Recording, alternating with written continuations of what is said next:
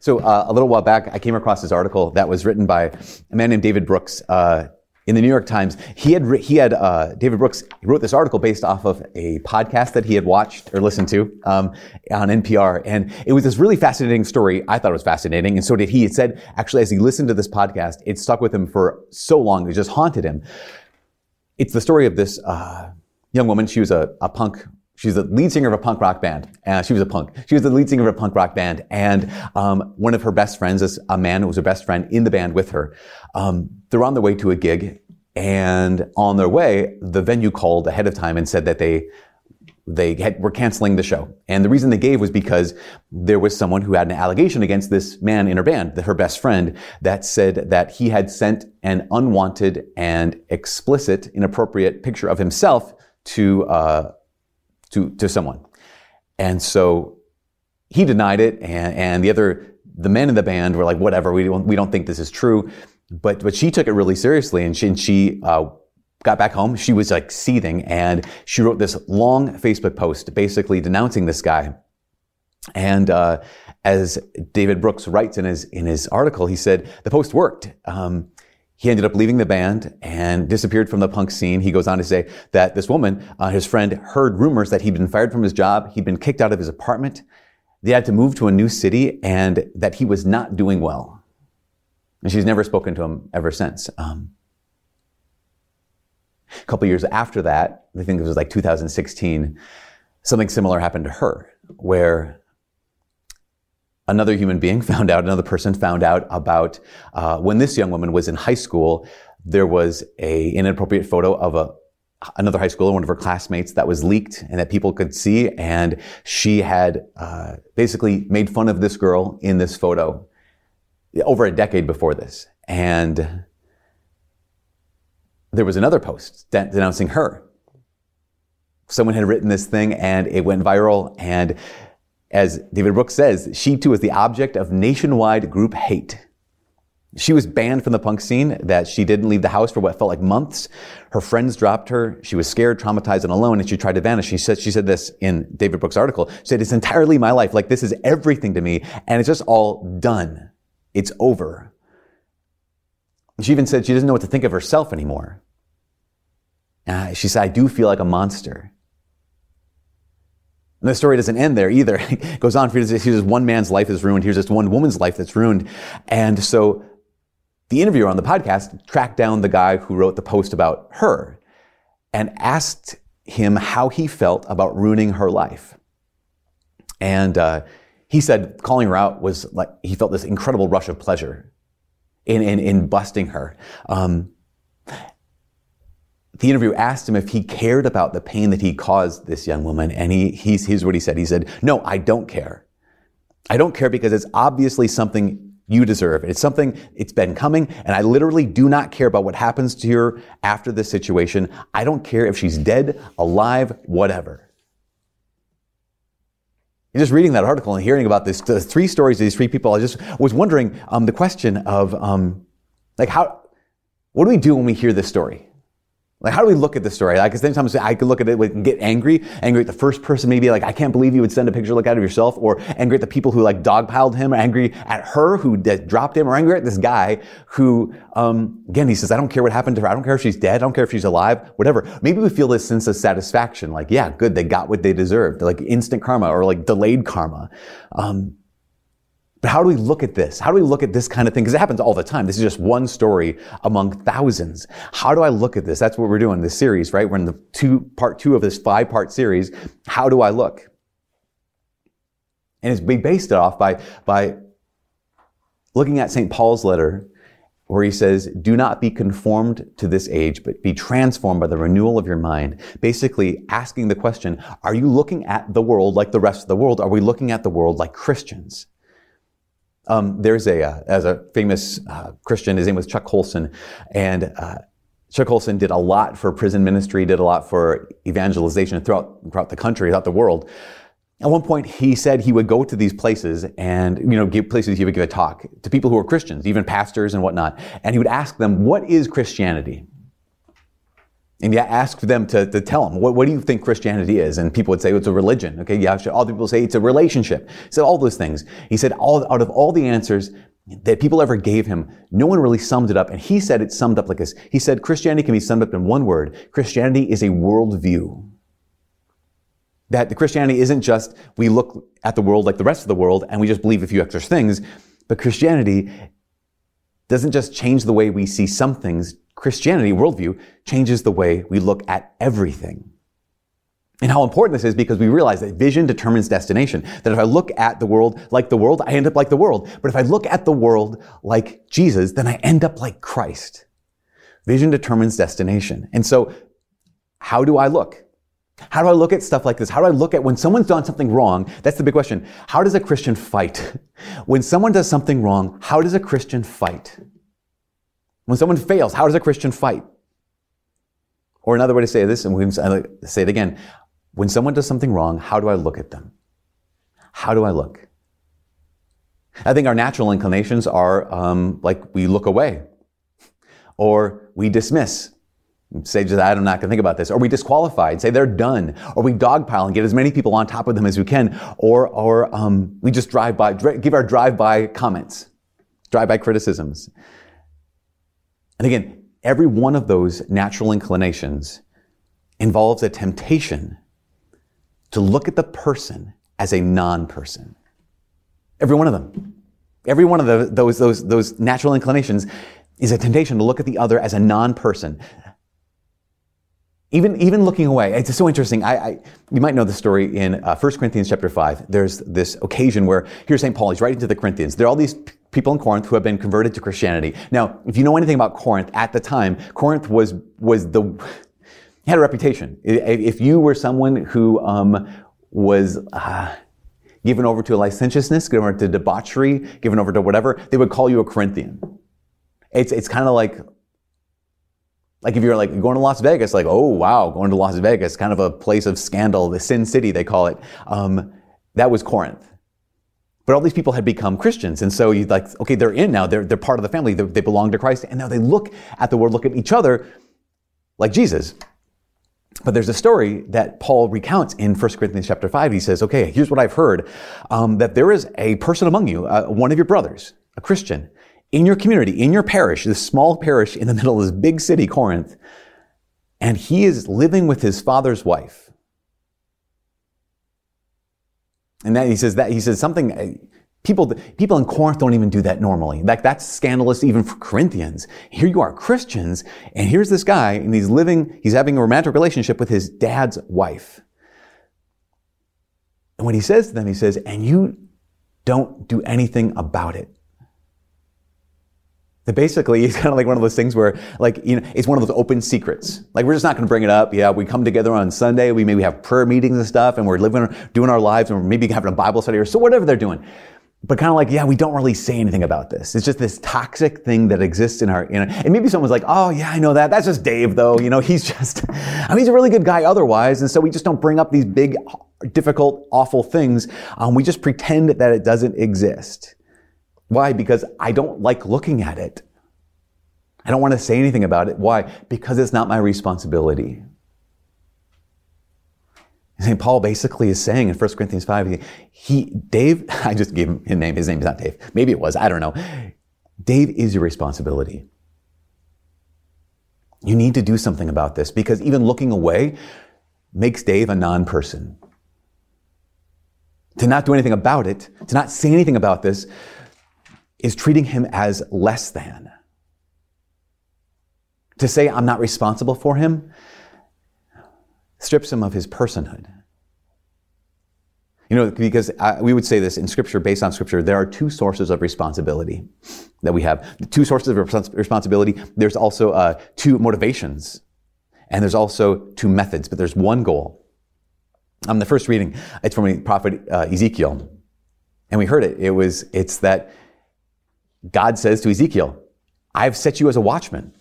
Like I've given you a job. Your job is a prophet. So here's Ezekiel's job. It's a prophet. So basically, since you have this role in the world to call out evil when you see it, that means you have a responsibility. Your role equals the responsibility. So not a lot of us have the role of a prophet in the same way that Ezekiel had it. No, we, we are anointed prophets because we're baptized, but a lot of us don't have the exact same kind of responsibility that Ezekiel did as that kind of prophet. Now, our pastors do, our bishops do, those people who are put in authority over us, they have a particular role, therefore they have a particular responsibility to call out sin when they see it. In fact, how Ezekiel, not just his, his the source of his responsibility is his role, but also then um, his method of responsibility is different. That he he has to publicly call out sin.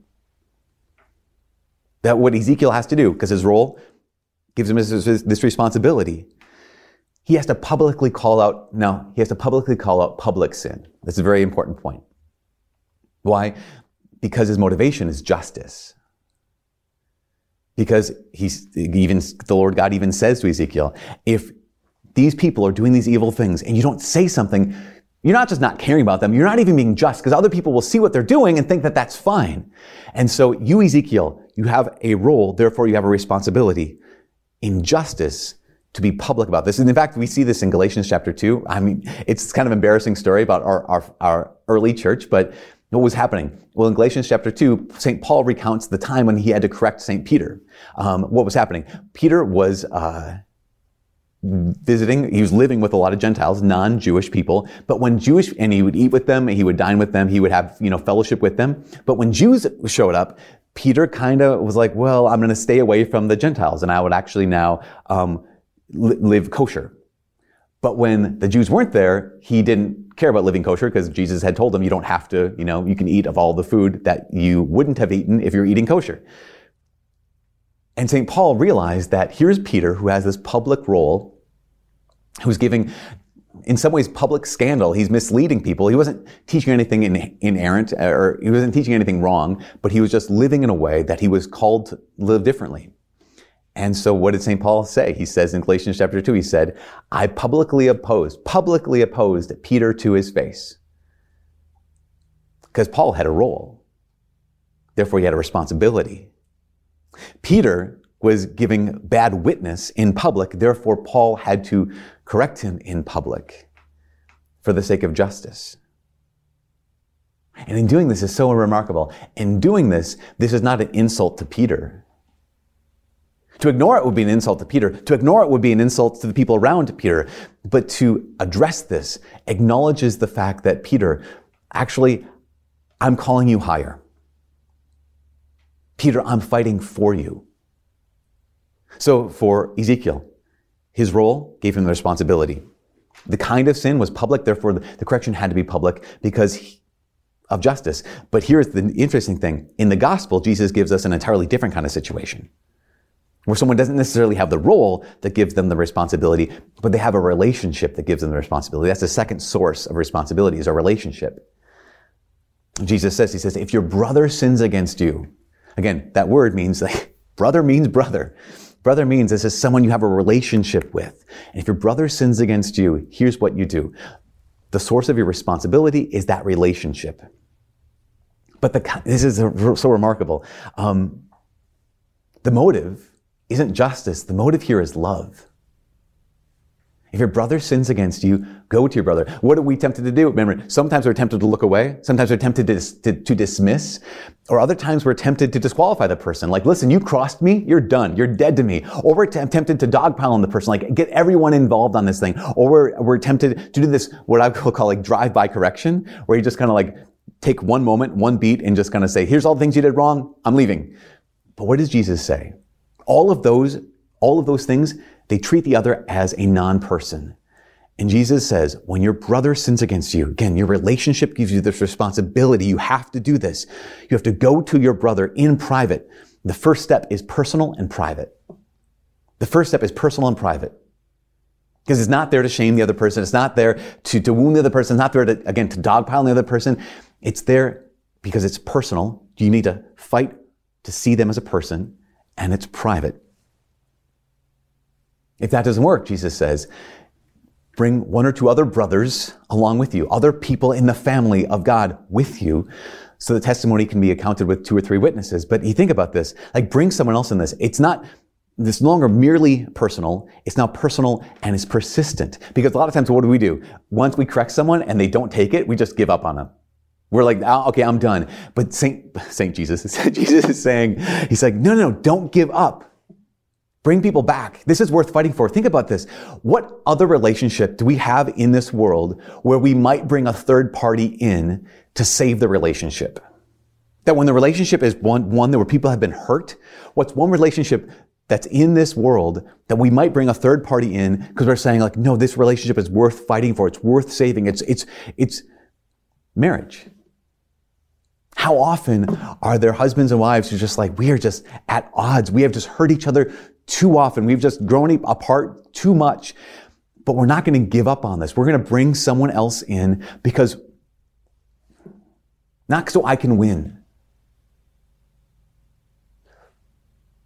but because this relationship is worth fighting for. Too often in marriages and friendships and in coworker relationships, the other becomes a non-person because in my mind they're just a monster. And in my mind they're the person who hurt me. In my mind they're they're um, they're beyond forgiveness. But Jesus is saying, no, wait, you go that it's personal and private. But then if that doesn't work, be personal and persistent.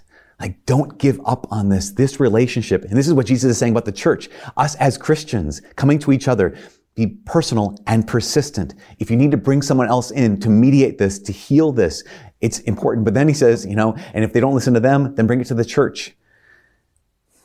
And I think this is being personal and patient because it's, I mean, how many times do you keep coming back to someone and say, okay, this is the wound, this is the hurt, this is the pain that you're causing, and I'm not going to uh, make you a non-person, I'm not going to dismiss it, I'm not going to disqualify you, that I'm here to love. That's the thing.